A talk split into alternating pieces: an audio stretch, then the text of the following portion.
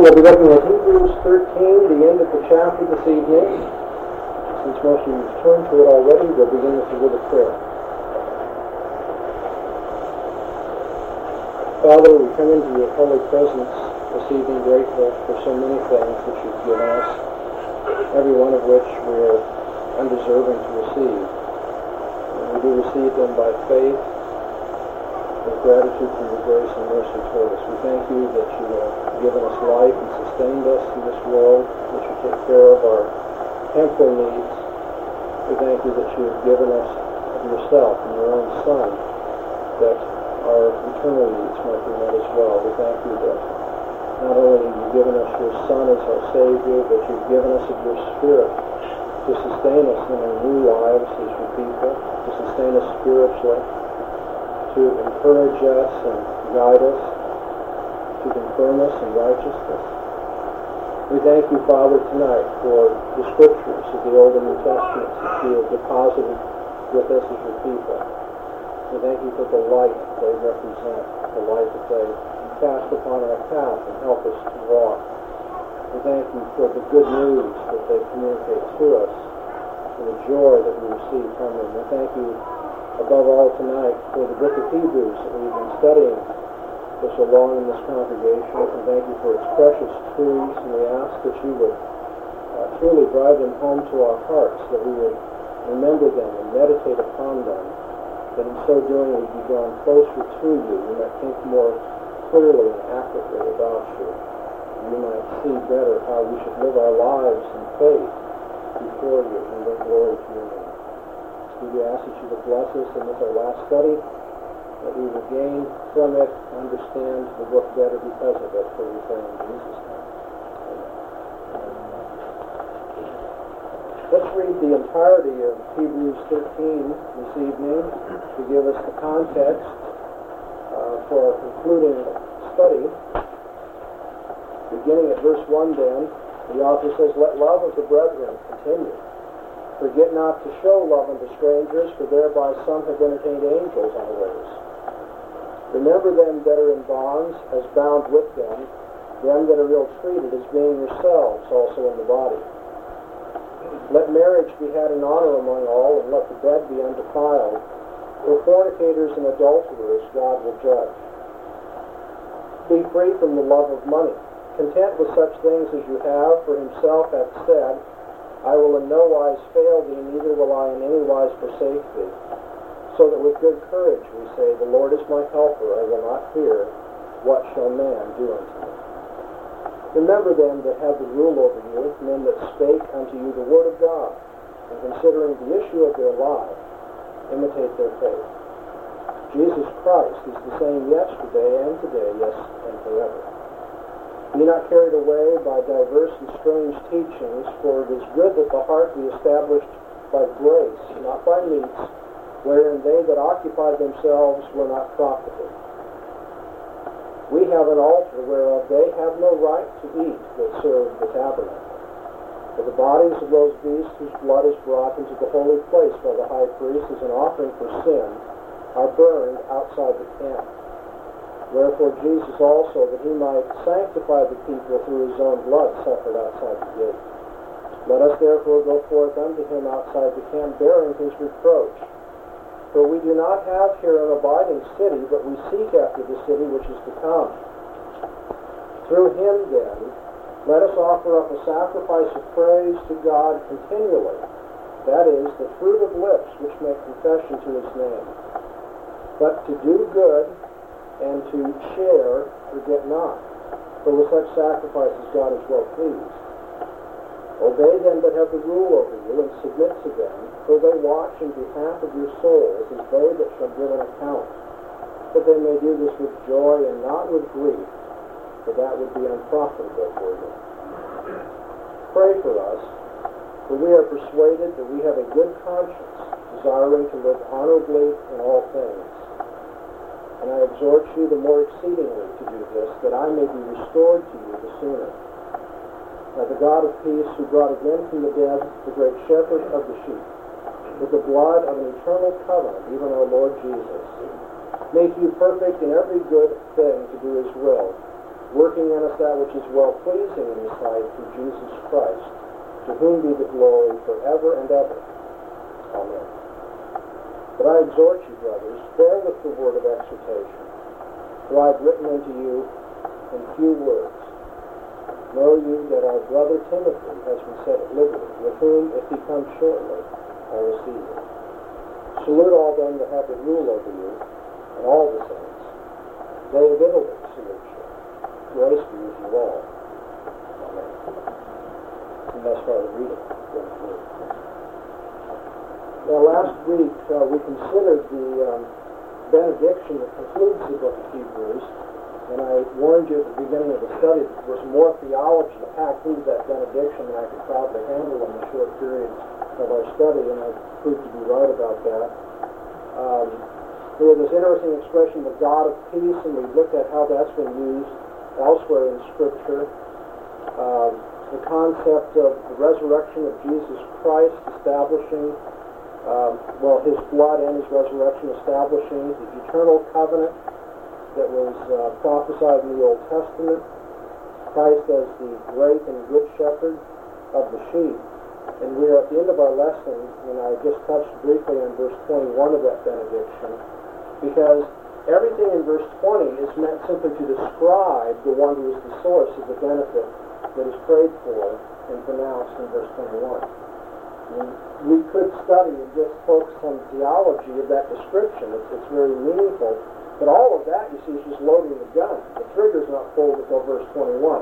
And what he's saying is, this God that I'm talking about, this God of peace, who has a Son that established an eternal covenant, who is the great shepherd of the sheep and who rose from the dead, this God, he says, make you perfect in every good thing to do His will, working in us that which is well-pleasing in His sight through Jesus Christ, to whom be the glory forever and ever.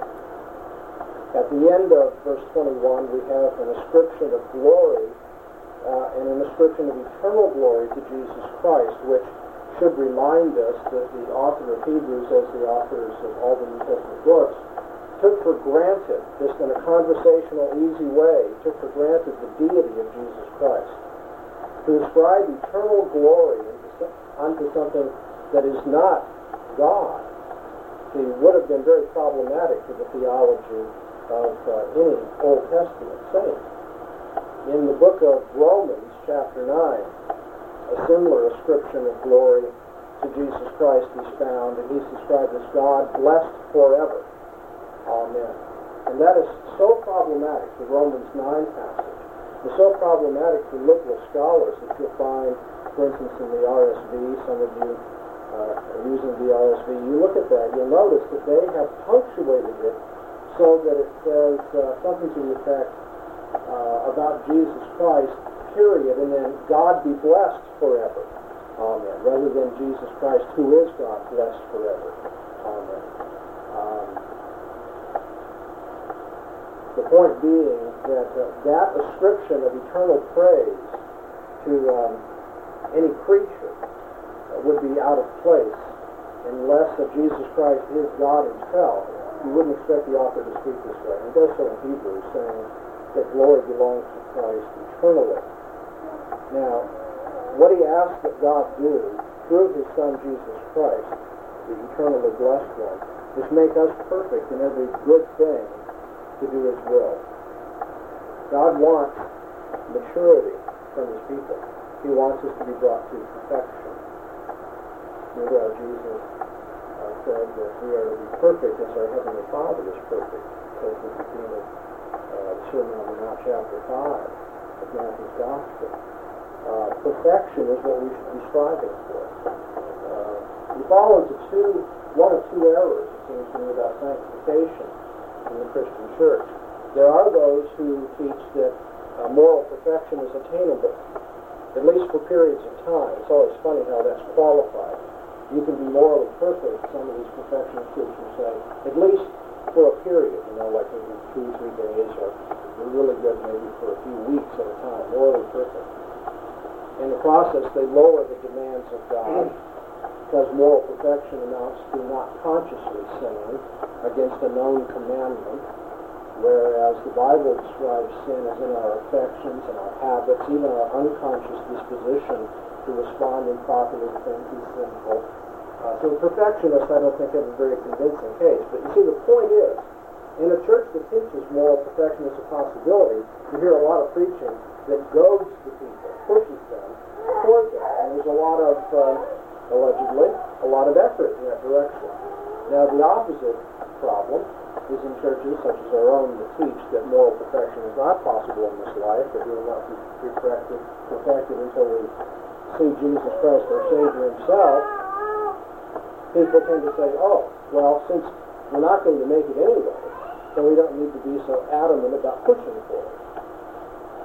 But notice that the author of Hebrews, who is very conscious of the foibles of this life and the threat of apostasy, after all, look at chapter 6 and 10, those dreadful warnings about falling back and so forth. Very conscious of that. Nevertheless, he's praying that God, this God of peace, who established an eternal covenant through the resurrection and blood of his Son, this God make you perfect in everything to do his will.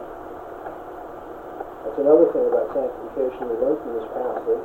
But doing God's will amounts to being perfect in every good thing. In 2 Timothy 3, verses 16 and 17, we often focus on the doctrine of Scripture taught there. All Scripture is inspired of God and is profitable for doctrine and truth and correction. Instruction in righteousness. But you see, the end of that expression is that we may be perfectly furnished to every good work, so that we'll be lacking in nothing when it comes to pleasing God. Sanctification is not a matter of simply performing certain religious rituals. Unfortunately, churches that emphasize Christian worldly life view tend to de-emphasize personal piety. It shouldn't be that way, but that does happen. Churches that emphasize personal piety tend to think that as long as we're reading our Bible every day and praying, going to church and evangelizing, things like this, that we are doing God's will.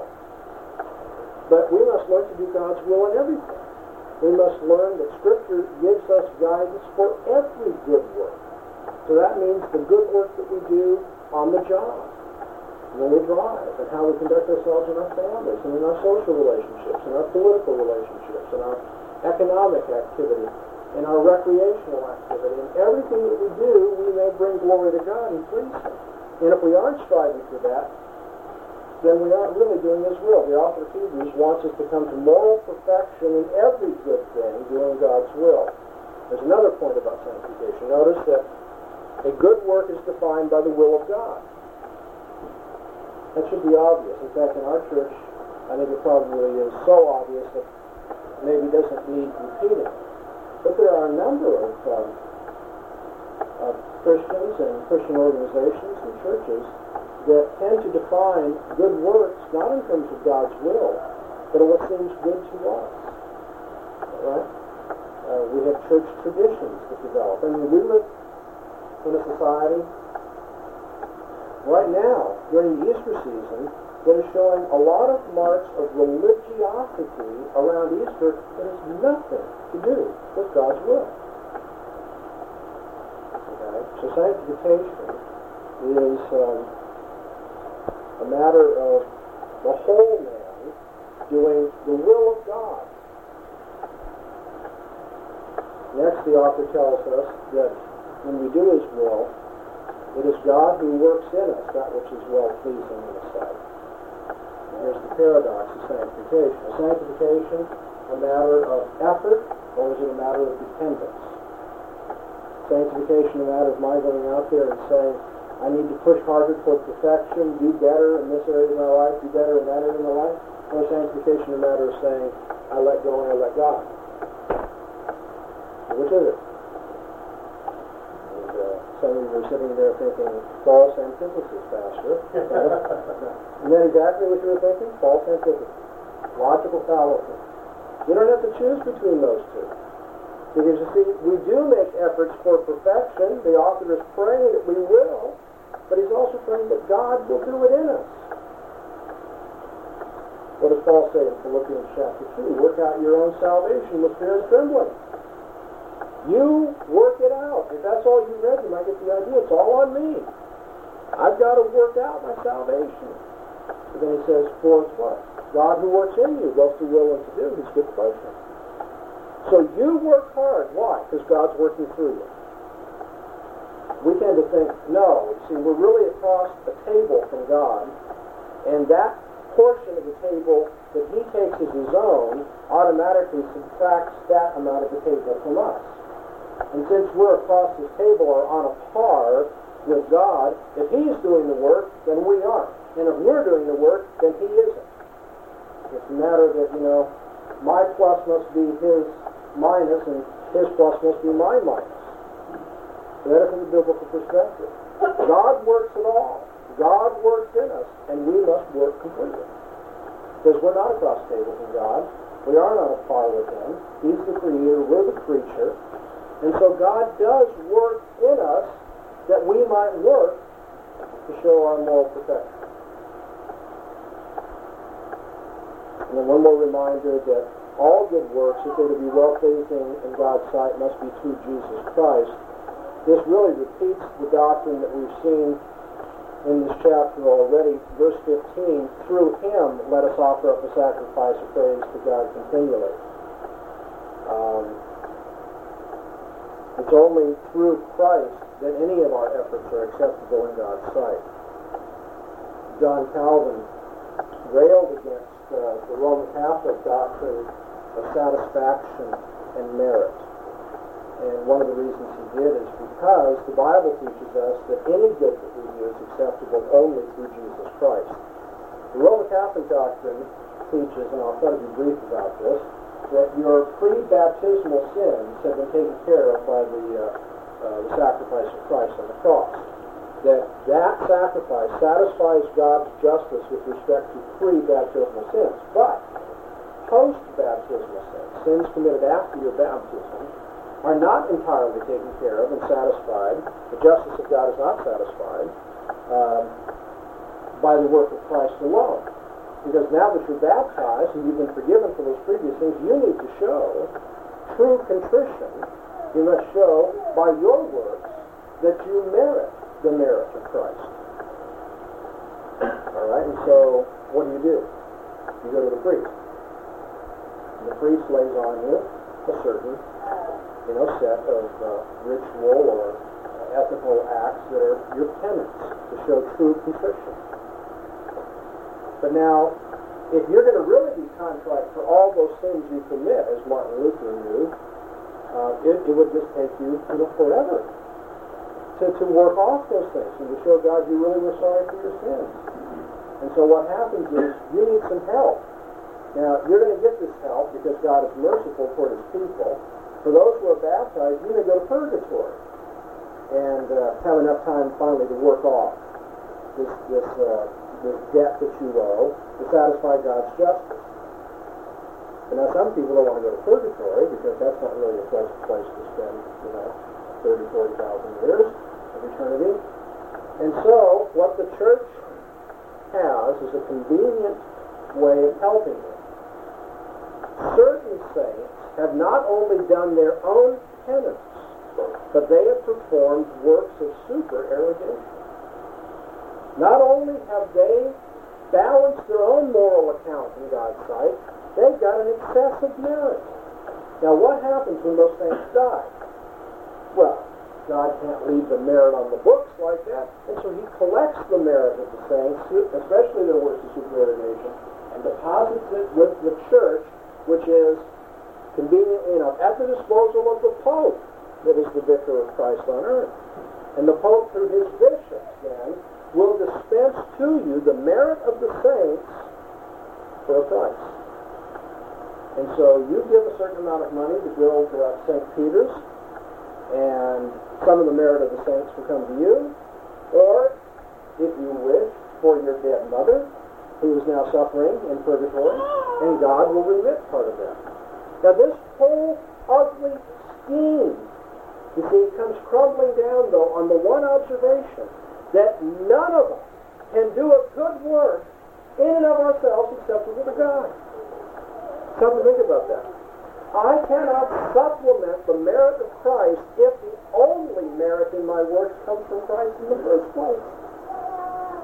You see how powerful this passage is then, because the author says, may the God of peace make you perfect in every good thing to do His will, working in us that which is well-pleasing in His sight, through Jesus Christ. Since I can only please God through Jesus Christ, I can never supplement the work of Jesus Christ. I can only glorify the work of Jesus Christ. I can only submit to the work of Jesus Christ. I can only show that by His grace He works in me. And so there is no merit in what I do. There is no supererogation in what I do or what anyone does. And I commend to you is probably about as stirring a passage in the instances as you'll find Calvin's discussion of this whole question of satisfaction and works of supererogation. And his whole point is the only merit that we have is Jesus Christ. Even our good works are acceptable to God only through Jesus Christ. Okay, any questions about verse 21? I promised I would cover that tonight and make up for my deficiency last week. There's quite a doctrine of sanctification contained just there. That was in the Institute. Yes, it's in the Institute. It's telling us a sustained discussion of the error of the Roman Catholics and the question of merit. How is Pope coming to balance? Not very available. That's one of the questions that the Reformers were happy to ridicule the Pope with, and that is there any objective check on what he says the balance in the church's account is for distributing this? And you get very sarcastic remarks about that, and I wish I could remember one, but they're along the same lines as Calvin and Luther both had quips to the effect that if all of the splinters of the cross were gathered together, you could build Noah's Ark and stuff like that. I mean, how does the Pope know how much merit is available unless he knows it by special revelation from God?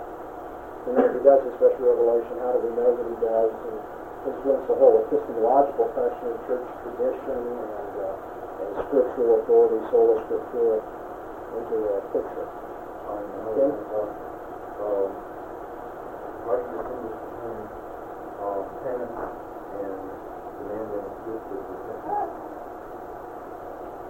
Well, one of the easiest ways to distinguish the Roman Catholic doctrine of penance from the biblical view that fruit of repentance is called for is to remember that penance is meritorious. And the fruit of repentance that is appropriate is not meritorious. It is, by its mere description, fruit of God's grace. It's something God has worked in us, and if we truly are sorry for our sins, then there's something going to grow from that. But that is not the basis. That is not the soil out of which salvation grows, it is the fruit of salvation, whereas penance is providing part of the ground of our satisfying God's justice. Since we can grieve the Holy Spirit, can we also please the Holy Spirit, and how does this relate to that? The answer to the first part of the question is yes, we can please the Holy Spirit. I mean, it wouldn't make any sense to say we can grieve the Spirit. He said, but of course, there's nothing you could ever do that would make the Spirit happy. But now, how does this relate to merit? Well, I think I just want to repeat in another way what I've answered him. When I please the Holy Spirit, and I wish I did more often, but when I please the Holy Spirit, there's only God working in me that which is well-pleasing in His sight. And so God gets pleasure out of working through me His good will. So I don't turn around and say, well, now God, since I pleased you, or Holy Spirit, since I pleased you, I mean, there must be something in me that's worthwhile when I say this, all the praise belongs to you. So in a sense, God gets double praise. I mean, he gets pleasure, and therefore is praised by what I've done that is right. But He also gets it because I turn around and say, but I don't owe this to myself, I owe it to you.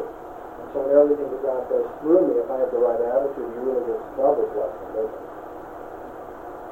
Okay, let's see if we can finish up the epistle now in the remaining moments here. I skipped verses 18 and 19 last week because, especially verse 19, speaks of the historical circumstances of the book, as do verses 22 through 25, and so we'll take them as a unit. even though they are interrupted here by the benediction in the study. Verse 18 says, "Pray for us, for we are persuaded that we have a good conscience, desiring to live honorably in all things." Now, the very fact that the author requests prayer from these people says something about his confidence in their Christian character, doesn't it? You don't ordinarily walk up to somebody you consider to be apostate or pagan or backslidden and say, "Pray for me." What you would tend to say is, "You need prayer." But the author, the reason I'm pointing this out is many people have thought the author has come down very hard on them in chapter 6 and 10 in a special way, has accused them of apostasy. And I would say he has warned them of the very real possibility of apostasy and that they need to persevere in their Christian lives. But he has confidence in them. In fact, he says at one point, "We are persuaded of better things about you than what I've just described and what I've warned against." And so we see it again here when he says, "Pray for us," his confidence.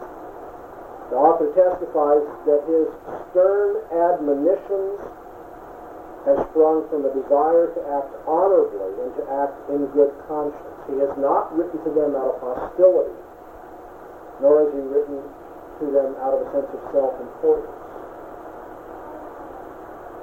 It'd be easy for those who don't like the author to cast that aspersion upon him and say, "You know, you're really quite harsh. You don't love us. You don't do these things because you really care for us.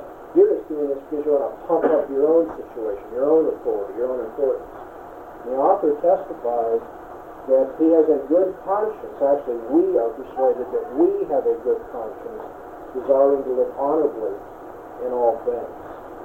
I wish more pastors took that into account when they preach, because I am afraid, not only because I see the temptation in my own life, and I'll confess to that sin, but because I think a lot of people give in to that pervasively, and that's why the pulpits of our land are so wimpish and weak and watered down, is because pastors are afraid that if they really lay it on the line, people are going to say, "You don't like us," you know, and cut their paycheck or stop coming to church or do other sorts of things about it, and it would be just horrible, wouldn't it? But those things happen. The author here says, "But I need to live a good conscience before God. I need to live honorably before men and God in what I've said to you. And it's only out of desire to please God that I've said what I have said." Paul himself requested prayer in 2 Corinthians from the Corinthian believers and testified to his own sincerity. If you're knowledgeable of the New Testament, you're aware, of course, that 2 Corinthians is a very hard-hitting book. Paul has some very stringent things to say about those who are detracted from his apostolic authority. So look at 2 Corinthians 1, verses 11 and 12, give an example here.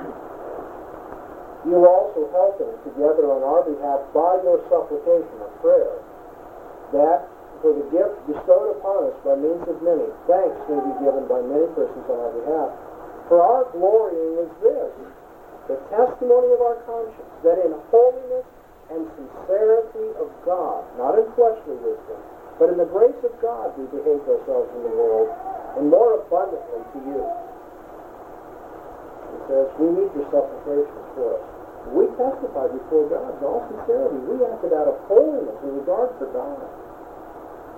Or in 2 Corinthians 4, verse 2, notice how he says, "But we have renounced the hidden things of shame, not walking in craftiness, nor handling the word of God deceitfully, but by the manifestation of the truth, commending ourselves to every man's conscience in the sight of God." Paul says, "My ministry is open and it's above board. You look at it. Before God and before man, I've acted in good conscience with sincerity." One other remark about Hebrews 13:18. Notice the plural "we." I haven't resolved in my own mind how to come down on that. It is possible that this is the authorial plural, that is, the author speaking with many voices, as it were, "we." It's also possible that he's speaking out of the context of a Christian community, that though he is the spokesman, that community is with him and sending this exhortation as well as greeting, because he's going to come down and say some things about others who are sending greetings. It's possible that you could take it that way. And then in verse 19, the author especially urges this prayer for himself in order that he would be restored to the recipients of the letter. And most of your translations will say sooner, but I'm convinced that the preparative in the Greek is not intended in a comparative sense. We sometimes have that. Comparatives and superlatives in Greek sometimes are frozen forms and really don't have a comparative or superlative sense. It may well be that the author's just saying, pray for me that I'll be restored to you soon. Now, if it is sooner, then of course some people say, see, that shows that if they prayed harder, then he would come sooner. And I'm not sure if that's what we are taking. You could translate it in the near future. Pray for me that I'll be restored to you in the near future. That again points to his love for the readers, doesn't it? He doesn't want to be separated from them. He wants to be restored to them. It also points to the fact that prayer is expected to change things.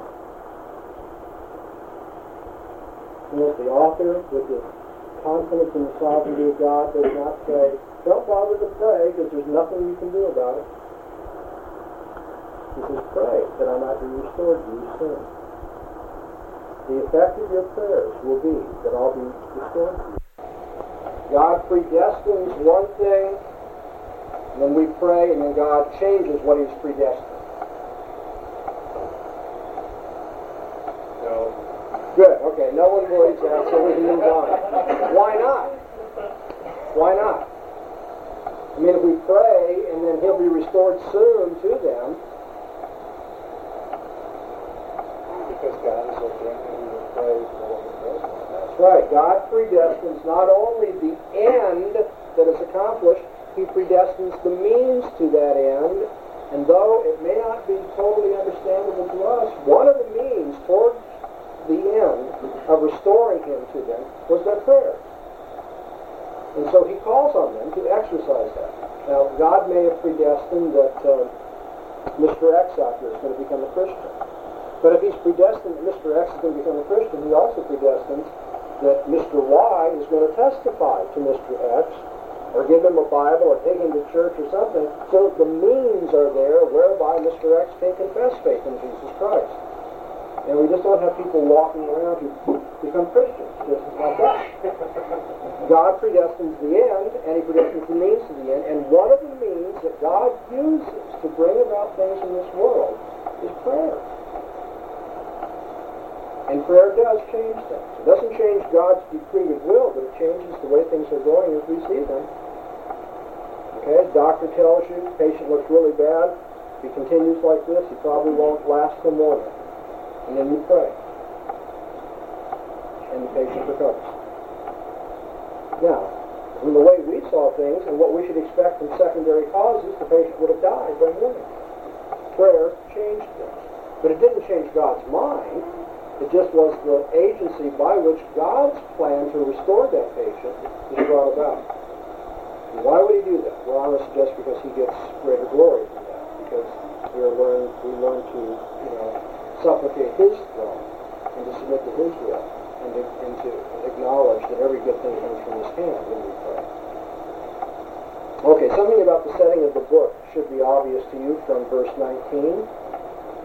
Actually, four things. We learn that the author was once associated with the readers, don't we? Because he says, I want to be restored to you. At some time, he was with them. I would suggest, though this is only probable, I suggest he was once a leader in this Christian community. Because he's going to go on to give special greetings to believers. He's real concerned that they honor their leaders, and he speaks as though he's a leader. And he was with them once, we know that much. Secondly, he's not with them now. He's in a different location for some reason. Thirdly, he's being prevented by something from returning to them. Fourthly, he would like to return to them and hopes to do so. Now, you can fill in the missing for some reason questions. Why is it he can't come right now?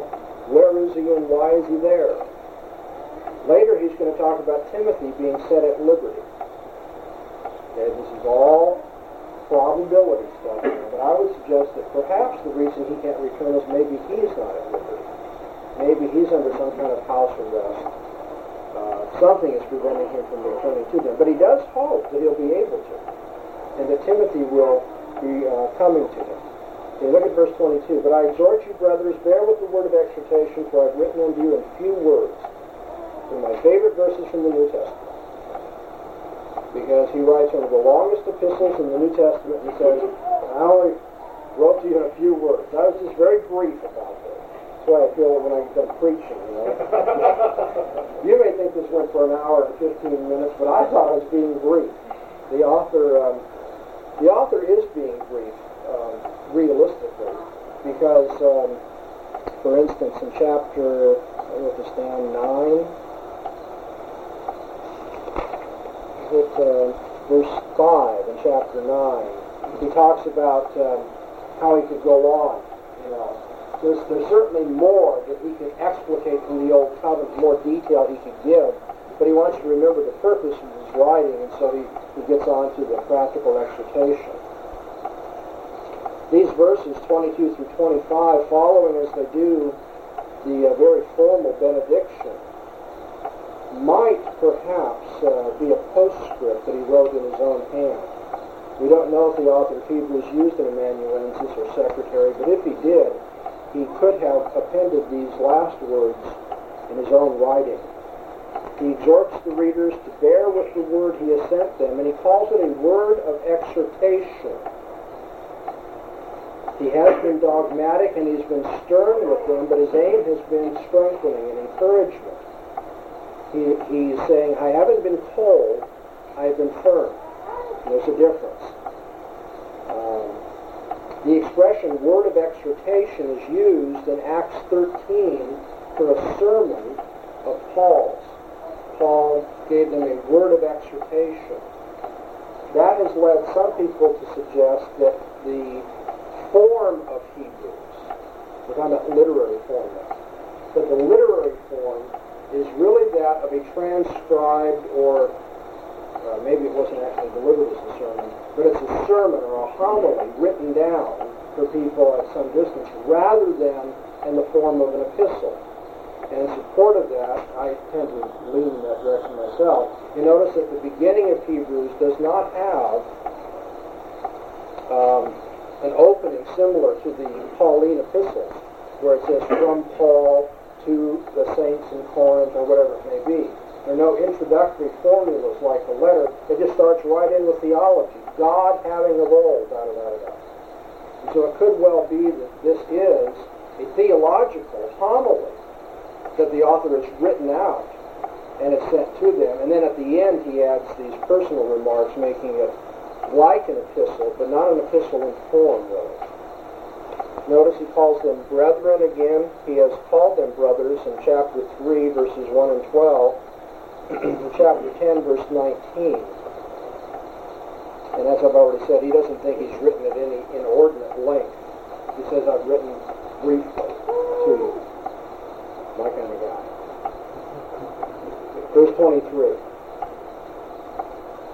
Know you that our brother Timothy has been set at liberty, with whom, if he comes shortly, I will see you. Who was Timothy? I'll do a whole lesson on Timothy's life. Can somebody tell me just briefly, what do you know about Timothy in the New Testament? He was a pastor, probably Paul's right-hand man, as a matter of fact. Luke and Timothy traveled with Paul as much as anybody we see in the New Testament. There are others, of course, but Timothy was especially close to Paul, and there's some indication that Timothy owed his salvation to Paul, humanly speaking. He is considered Paul's son in the faith. And Timothy was used by Paul as his own emissary in many cases. I still remember that passage in Philippians where Paul's concerned. He's writing from prison in Rome to the Philippians, and they're having trouble in their congregation. And he says he has no one else to send to them except Timothy, because everyone else cares for his own things rather than the things of the Lord. Timothy was an honorable man. He apparently was a compassionate, kind individual associated with Paul. He was a pastor in Ephesus. If you look at 1 Timothy chapter 1, verse 2, for instance, or verse 3, I think it is, Paul indicates that he has left Timothy in Ephesus, which makes Ephesus, of course, the church in the New Testament, which received more letters than any other. because Ephesus received a letter from Paul. Ephesus received a letter from John, remember, the letters to the seven epistles to the seven churches in Revelation chapter 2. And then Paul wrote to Timothy as the pastor of Ephesus, 1 Timothy and allegedly 2 Timothy 2. So there are four letters in the New Testament, four, written to Timothy or the church in Ephesus where Timothy was. Apparently Timothy was well known to the people reading this letter. He calls Timothy our brother, and he gives them some welcome news about Timothy. Timothy has been released from some kind of custody, presumably on account of his Christian testimony and work. But Timothy is not with the writer of this epistle. He's somewhere else. And the writer expects Timothy to join him in the near future, and if he does so soon enough, then the writer hopes that they together, Timothy and the writer, will rejoin the readers. Well, if you like New Testament detective work, there's no idea. Well, I'll tell you, that leaves the door open for a lot of speculation. What's going on here? Is it that the two of them, maybe Paul is dead by this point, and the author, because we know this is the second generation Christian who's writing this epistle, it may be that Timothy took up with whoever the author of this epistle is. They both were doing their work and got imprisoned. Timothy in a different place from him. Timothy's now been released. The author thinks in the near future he will be. But it's also tenuous. Can't say for sure. We just know for some reason the author can't move about as he wants, and we know that Timothy's been released, and he hopes that together they will come back to the people to whom he is writing. Verse 24. Salute all them that have the rule over you, and all the saints. The special attention and salutation given to the leaders may suggest that the author was once one of them. And the emphasis upon the word all, salute all them that have the rule over you, has led some to infer that there was probably divided loyalties in the congregation, or partial submission on the part of the readers. That some people submitted to these elders and some people submitted to these, and the author says, salute all of them. You need to be subject to your whole session, as it were. And yet the greeting is not meant to be an elitist thing, like these elders are in a different category. He not only salutes all that have the rule, but all the saints as well. It's intended for the whole congregation. Then he says, greetings from those of Italy, or could be translated those from Italy.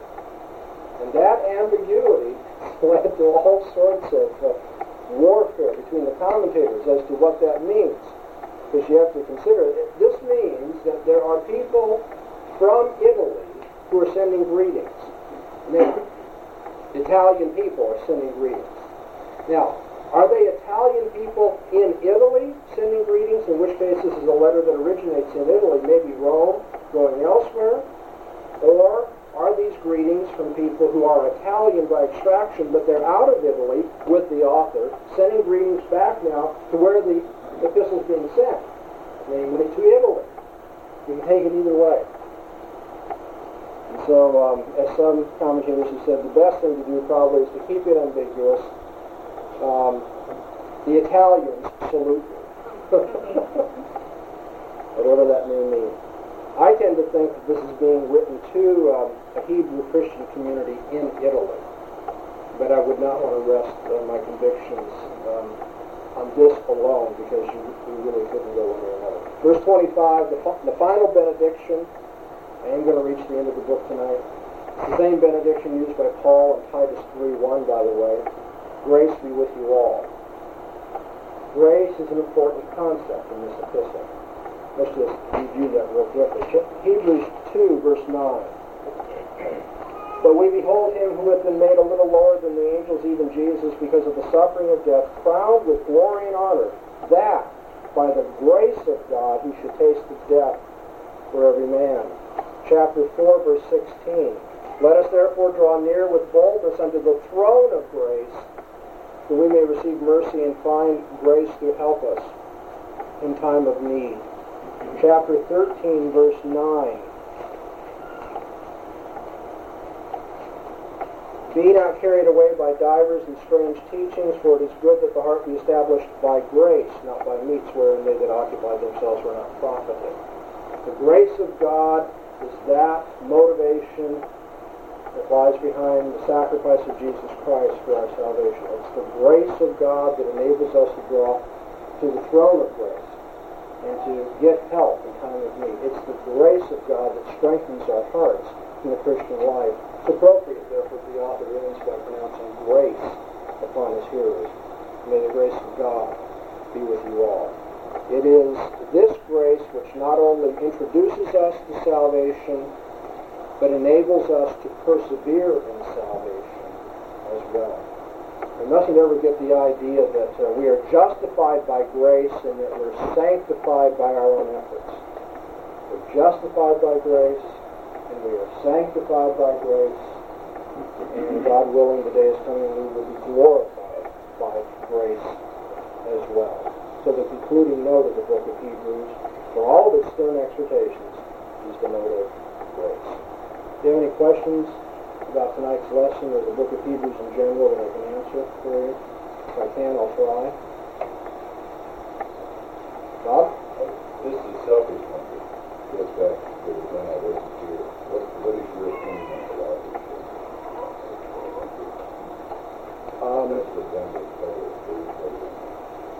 Yes, and the tapes are available for those early lessons so you can get more detail, but bottom line, I do not believe we know who wrote the book. I don't think we can identify any particular author or authoress, as some people would argue. We do know that the author was familiar with Timothy, we saw that tonight, and we do know that he's a second-generation Christian, in which case he's not the Apostle Paul. Some of your Bibles will say the Epistle of Paul to the Hebrews, actually, in the title. But Paul would never have said that he was a second-generation believer. Remember, Paul says he was born out of season, as it were, but Paul considered himself not one whit behind the other apostles. Yet this author clearly says earlier in the epistle that he's a second-generation believer. My conclusion. You want with me? Any other questions? Concerning the fact that there is no salutation at the beginning of the book, do you think that it's possible that a portion of the book could be missing? Because in every other epistle, we see some sort of salutation or some sort of introduction, and not just, starting with the gun, so to speak. Well, I have an a priori conviction about the Word of God that would lead me not to hold to that conclusion, but because it's a priori. I couldn't say to another New Testament scholar automatically that's impossible, but because my view is that God has preserved His Word for us in all generations, I think the form in which we received the book is basically the form in which God intended it. And I would rather argue that instead of missing the opening salutation, there was no salutation, and the author launches out into a treatise because he's writing a word of exhortation. He's writing like a sermon for his readers, and it has epistolary characteristics in that he exhorts them, and at the end sends greetings and so forth. But he begins making it very clear, I want to get going on theology here, not just a personal letter. Anything else? Okay, this concludes the work for us. Our Heavenly Father, we do thank you for your grace that has been shown to us in your Son, Jesus Christ, and is shown to us through the work of your Spirit in bringing us to salvation, keeping us in the realm of salvation, and working through us as saved people to bring glory to your name and to do good works. We thank you for being so gracious and merciful to us. We ask that you would keep that grace constantly before our minds as we live our lives. Remember with humility who we are, and where we are, and why we are here. Also to entrust ourselves more fully to you, and know that we can count on you to meet every one of our needs and to strengthen us for every good work, that you would be receiving greater glory for our lives. We thank you again for this precious book and your holy word that we have received. We do ask, Lord, that you would keep us from having just an inspector's attitude toward it, where we dissect it at a distance and understand how the readers may have needed to hear these words. Lord, help us to be addressed by the book directly, that we might know that you are speaking to us very intimately and personally, that this word of exhortation is intended for your people in all ages, including ourselves. We pray that we would receive the stern warnings and admonition of this book in good faith, that we'd have open ears and open hearts, that we would respond obediently to you, that we would not be tempted to fall away from the faith and to go after diverse and strange teachings, that we would stay true to the apostolic deposit that has been given to us. We pray, Lord, that you would keep us not only faithful in our doctrine, but faithful in our lives as well, that we would show by our obedience to you that we really do believe that Jesus Christ is the Savior, and we really are born again by the Spirit, and that your word truly is our guide. We thank you for the many blessings we enjoy as your people. We thank you that we've had this time, not only this evening, but over the last years, to study this book. And we pray that you will keep its truths before us. In Jesus' name, and for his sake.